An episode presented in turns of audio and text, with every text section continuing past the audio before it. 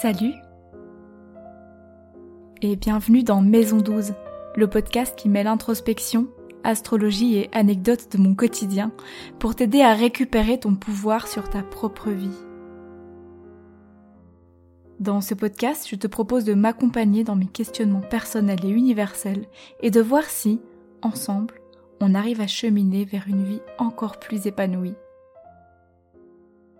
Bonne écoute Pour ce premier épisode, il me tenait à cœur de vous parler de passage à l'action. C'est un sujet qui est au cœur de mes réflexions depuis plusieurs mois et en particulier depuis que j'ai le nez euh, à fond dans l'astrologie. Et j'essaye de modifier depuis mes habitudes pour que ça devienne euh, un réflexe pour moi de passer à l'action et non plus de rester juste dans ma tête, juste avant le passage à l'action. Je vais diviser cet épisode en trois parties, donc on aura une première partie qui sera vraiment la, plus grande euh, du podcast, qui vous parlera de mon rapport au passage à l'action, de comment je l'expérimente et quelle est mon histoire avec euh, ce sujet-là. Dans une deuxième partie, on fera des liens avec l'astrologie, qu'est-ce qu'on regarde dans un thème astral pour euh, aborder cette question-là? Et puis, à la fin, je vous laisserai avec quelques questions qui pourront vous accompagner dans vos réflexions dans les prochains jours. Donc on commence avec la partie 1, mon rapport euh, au passage à l'action. Je vous l'ai dit, cette question du passage à l'action, c'est une question qui m'habite particulièrement depuis que je fais euh, beaucoup d'astrologie, parce que c'est une notion qui m'est vraiment arrivée en pleine face quand j'ai analysé en particulier mon thème astral. La notion d'action, elle est très présente dans mon thème sur euh, plusieurs, plusieurs aspects, ça se répète, ça vient à plusieurs plusieurs reprises, alors que moi je me suis toujours construite un personnage de, de quelqu'un qui ne passe pas à l'action, qui est très passif, qui est très calme. Mais j'y reviens plus tard. D'abord, qu'est-ce que c'est passer à l'action? Si je devais vous donner ma définition, qui n'est pas du tout une vérité, qui n'est pas du tout une vérité euh, universelle, passer à l'action, c'est accepter d'endosser le pouvoir que vous avez sur votre propre vie si vous êtes constamment en train de chercher des excuses à l'extérieur, en fait, vous déléguez votre pouvoir. Soit vous le déléguez à quelqu'un d'autre, par exemple quand vous dites euh, j'avais envie de sortir au resto ce soir, mais tu me l'as pas proposé. Donc, on n'y va pas et donc je suis frustrée. Ça, c'est déléguer son pouvoir à quelqu'un d'autre. Mais vous pouvez aussi déléguer votre pouvoir à l'univers, ou peu importe comment vous l'appelez. Si par exemple vous vous dites oui, j'ai envie de me lancer dans une nouvelle voie professionnelle, mais tant que je ne perds pas mon emploi actuel, ça veut dire que l'univers ne m'y pousse pas. Tant que l'univers ne m'y pousse pas, c'est que ce n'est pas le chemin que je dois prendre. Là, si vous vous dites ça, vous déléguez votre pouvoir à quelque chose d'extérieur sur lequel vous avez aucune prise. Ou encore, vous pouvez déléguer votre pouvoir à votre ancienne version de vous-même, à votre vous du passé. Ok, j'ai envie de commencer, je sais pas, la peinture par exemple, mais je me dis que ça n'a jamais été mon truc. Moi, j'ai toujours été plus euh, musique que dessin. En tout cas, nous, à l'école en Suisse, on, devait choisir entre musique et dessin. Donc, il y a cette euh, croyance que si t'as toujours été plus du côté musique, ben, tu vas pas te mettre à dessiner à 18 ans, par exemple. Donc, je me retiens de me lancer dans la peinture. Je décide que ce n'est pas ma place. Alors qu'en fait, je peux très bien avoir adoré jouer du piano pendant 10 ans et du jour au lendemain ne plus avoir envie du tout et avoir envie de me mettre à la peinture. Ou alors, je peux très bien aimer jouer du piano et rajouter de la peinture.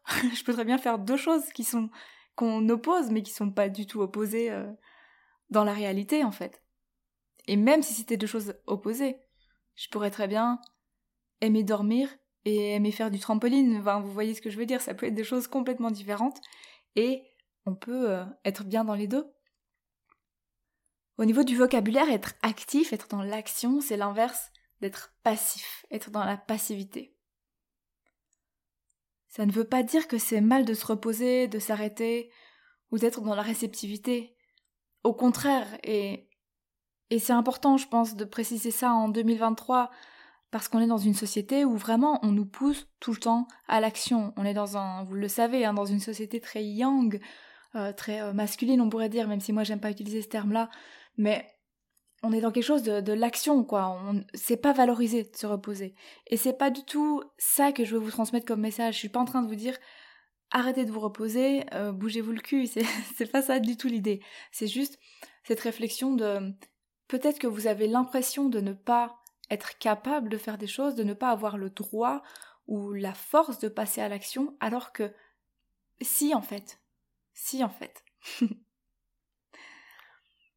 Donc je vous disais au contraire en fait, de mon point de vue, si vous décidez à ce moment précis de vous arrêter, parce que vous sentez que vous en avez le besoin, parce que vous êtes fatigué ou quoi, vous êtes dans l'action.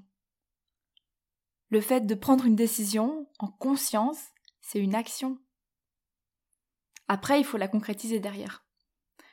Imaginons, j'ai une grosse journée de travail, j'ai encore un truc à faire, mais il est déjà 22 heures et je suis complètement HS. Donc je décide de fermer mon ordinateur, de me faire un petit thé, une tisane plutôt, parce qu'il est déjà 22 heures, et de passer un bon moment devant la télé avant d'aller dormir. Je prends cette décision parce que je sens sur le moment que je ne suis plus productive et que j'ai besoin de sommeil peut-être. Et en plus, je sais que je peux survivre à cette menace. La pression que j'ai sur mon dos, elle n'est pas euh, de l'ordre de la survie. Je peux terminer ça demain matin, par exemple. Et au contraire, je serai certainement plus efficace le lendemain puisque je serai plus reposée et j'aurai certainement créé au passage moins de frustration. Donc pour moi ici, je suis dans l'action. Si je décide de me poser devant le canapé et regarder la télé pour me reposer et d'aller dormir plus tôt que prévu, je suis dans l'action. Agir, ça veut pas obligatoirement dire être productif faire du sport, relever des défis, ces clichés du, yang qu'on imagine. C'est simplement pour moi, et c'est mon interprétation de la chose, hein, c'est simplement assumer que les actions que nous choisissons ont un impact sur notre vie et sur notre bien-être. Et c'est quelque chose que j'ai longtemps occulté dans ma propre vie. Je me suis toujours construit un personnage ultra réceptif, bienveillant, doux, c'est comme ça qu'on me voyait beaucoup. C'est comme ça qu'on me connaissait. Ah bah Elisa, elle est super douce. Euh, voilà. Le problème, c'est pas ça. C'est pas cette réceptivité, cette bienveillance, cette douceur. Le problème, c'est que j'ai construit ça en opposition à l'action. J'avais l'impression que comme j'étais calme et conciliante, comme je devais être calme et conciliante, j'avais pas le droit d'être sportive, dynamique ou enflammée. Pour aller dans le terrain des émotions, j'avais l'impression d'avoir le droit d'être triste, mais pas en colère. Mais la vérité, c'est que je suis parfois triste, je suis parfois en colère, je suis même parfois les deux en même temps. C'est souvent le cas d'ailleurs. Et la vérité, c'est que je suis à la fois ultra réceptive, bienveillante, douce, et dynamique et enflammée. Ces deux extrêmes font partie de moi, comme plein d'autres choses qui se situent entre les deux. Et pour moi, cette réappropriation de l'action, c'est beaucoup passé par le corps. Je sais plus trop euh, comment ça s'est passé, par quel élan. Mais je crois que j'ai suivi des proches à la salle une fois, euh, ma famille notamment euh, y est beaucoup, il passe beaucoup de temps et j'ai dû rentrer, rentrer en Suisse après, après quelques années au Québec. Et puis, je crois que j'ai juste suivi mes parents à la salle une fois. J'ai commencé à m'entraîner en, en salle de muscu, je faisais surtout du cardio à l'époque parce que encore une fois, j'étais pas sportive, donc il fallait pas me mettre euh, euh, dans des machines de muscu, il fallait pas me mettre dans le terrain des gens qui font du sport en fait. Donc j'allais faire du cardio discrètement dans les coins. Puis de fil en aiguille, j'ai suivi quelqu'un encore, j'ai commencé la pole dance, euh, j'y suis allée hyper stressée, sans oser regarder les gens dans les yeux, ni moi dans le miroir, parce que vous imaginez, c'est comme une salle de danse, hein. il y a tout un, tout un mur qui est vitré, enfin qui, a des miroirs en fait. Et euh, donc j'avais mis des shorts beaucoup trop longs pour la pratique de, de la pole. Je crois même que j'avais un t-shirt, je sais plus. Parce que pour la, pour la parenthèse, euh, pour la pole dance, il faut vraiment avoir de la peau euh, nue pour que ça accroche à la barre qui est en métal. Un, tissu, ça accrochera pas pareil et, et c'est une question de sécurité en fait. Pour faire la même figure avec des vêtements, il faut beaucoup plus de force. Voilà. Donc, euh, bon, c'est pas le sujet de l'épisode. Si vous voulez, je vous ferai un épisode là-dessus une autre fois. Mais pas aujourd'hui. Et donc, j'ai commencé la pole. Et au fil des cours, euh, à force de passer, je sais pas, 3-4 heures par semaine à me voir performer, à voir performer mon corps dans le miroir, bah j'ai fini par me rendre compte que j'étais capable de faire plein de choses que j'imaginais pas. Et que finalement, c'était possible que Elisa, que moi, je sois aussi sportive en fait que d'autres personnes. Que j'avais ce droit-là, si ça me faisait envie. Ensuite, j'ai arrêté la pôle suite à une blessure euh, et d'autres raisons, euh, plein d'autres raisons. Mais je suis retournée à la salle, avec beaucoup plus de plaisir qu'avant en fait, parce que du coup j'avais soigné ce rapport au corps et avec euh, beaucoup plus de sens et beaucoup plus d'amour en fait pour la pratique sportive qu'avant. Et puis depuis j'ai pas j'ai pas arrêté quoi, j'y vais encore vais encore toutes les semaines. Et en fait, c'est par ce moyen-là, moi, dans mon cas, que j'ai guéri une partie de mon rapport au corps. C'est par le sport que ça a fonctionné. Et puis ça m'a ouvert euh, d'autres portes au niveau du, de la conscience de mon corps, ça m'a réappris ma sexualité, c'est là que j'ai commencé peut-être à me demander de quoi j'avais envie, etc. Et en fait, guérir ce rapport-là, ça a guéri indirectement mon rapport à l'action. Guérir mon rapport au corps, ça a influencé, ça a guéri mon rapport à l'action. Parce que c'est le corps qui agit. Quand tant qu'on reste dans la tête, on ne peut pas être dans l'action. J'étais plus tout à coup obligée de tenir ce rôle de la fille qui était entre guillemets pas sportive et qui maîtrise ses émotions, qui garde son calme en toutes circonstances. Et désolée pour la vulgarité, mais bordel, ça m'a fait un bien fou. Parce que tout à coup, je me permettais d'être moi-même. Je me permettais d'être spontanée en fait. Avec moi-même déjà. Et c'est sûrement la plus grosse partie du travail. Tout ça, et en particulier euh, le fait d'oser être spontané, notamment face aux autres, c'est intimement lié à une autre notion, qui est la notion d'affirmation de soi, et que j'aimerais aborder avec vous, mais euh, je la garde au chaud pour un prochain épisode. Donc euh, si ça vous intéresse, revenez écouter la suite, je pense que ce sera le prochain épisode. Ça s'annonce comme une réflexion dans laquelle je me montre ultra vulnérable. C'est un sujet qui est difficile pour moi, mais tellement central dans ma vie euh, et dans mon évolution personnelle. Et puis je vous ai prévenu, hein, ici, on n'hésite pas à aller creuser là où ça fait mal. Passons maintenant à la partie 2, donc euh, un petit plongeon dans l'astrologie et les indices astrologiques qu'on a sur cette question de passage à l'action. Donc si vous êtes moins intéressé par euh, l'astrologie par cette partie-là du podcast. Vous pouvez passer en avance rapide ou avancer un petit peu. Euh, ce sera pas très long, mais j'ai encore des choses à vous dire à la conclusion. Donc écoutez quand même la fin de l'épisode. donc de mon côté, ce qui m'a permis de conscientiser ce fort pouvoir d'action que j'avais, c'est vraiment une accumulation de choses, d'indices dans mon thème astral. Et si vous vous intéressez à l'astrologie, vous verrez que c'est souvent le cas. Les principales choses à retenir d'un thème astral, en général, ça se répète plus d'une fois, à travers l'interprétation de différents placements, de différentes euh, énergies qui ressortent à plusieurs endroits du thème. L'idée ici, c'est pas de vous faire des interprétations.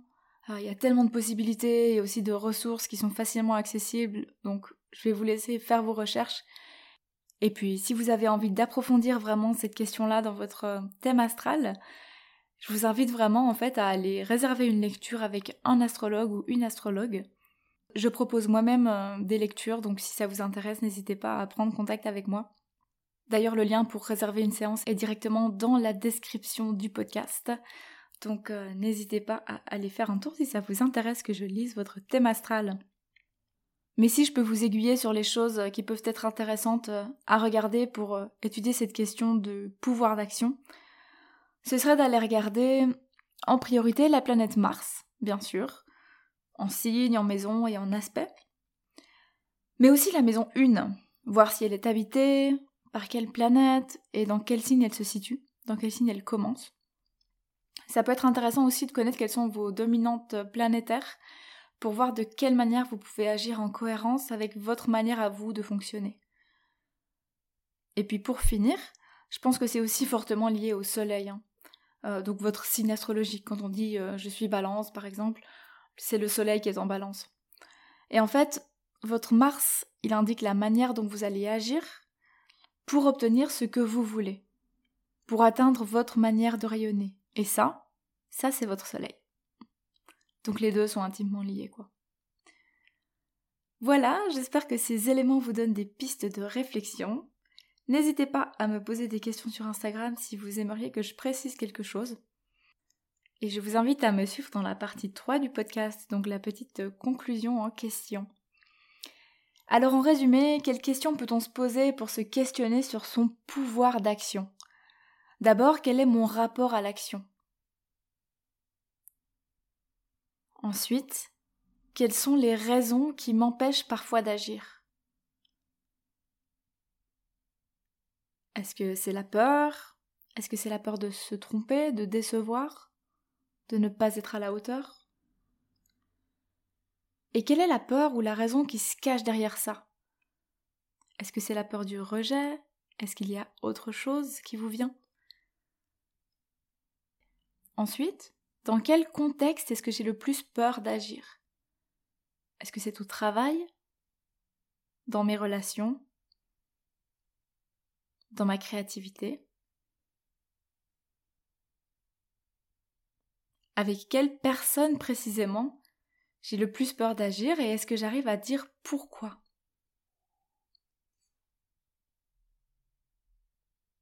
Peut-être que les réponses qui vous viennent euh, sont liées les unes aux autres, c'est probable. Et peut-être qu'il n'y a rien qui vous vient et c'est ok aussi. N'hésitez pas à, revenir en arrière, prendre note des questions, les réécouter si vous préférez passer par, euh, euh, l'oreille que par l'écrit, comme moi. Euh, mais n'hésitez pas à garder ces questions-là et à les laisser vous accompagner pendant les jours qui viennent. Peut-être qu'il y a des choses qui vont vous venir et qui ne sont pas encore venues à la première écoute. Voilà, je vous laisse avec ces réflexions.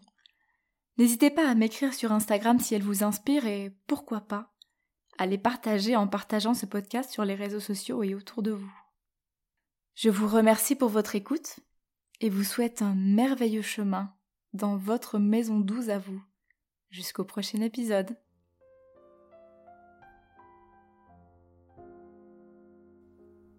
Merci pour ton écoute. J'espère que cet épisode t'a plu.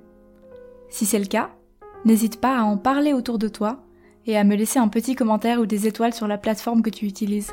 Ça me ferait déjà super plaisir et c'est une très bonne manière d'encourager ce podcast. Tu peux me retrouver sur Instagram à Maison 12 Podcast où je me ferai un plaisir d'échanger avec toi.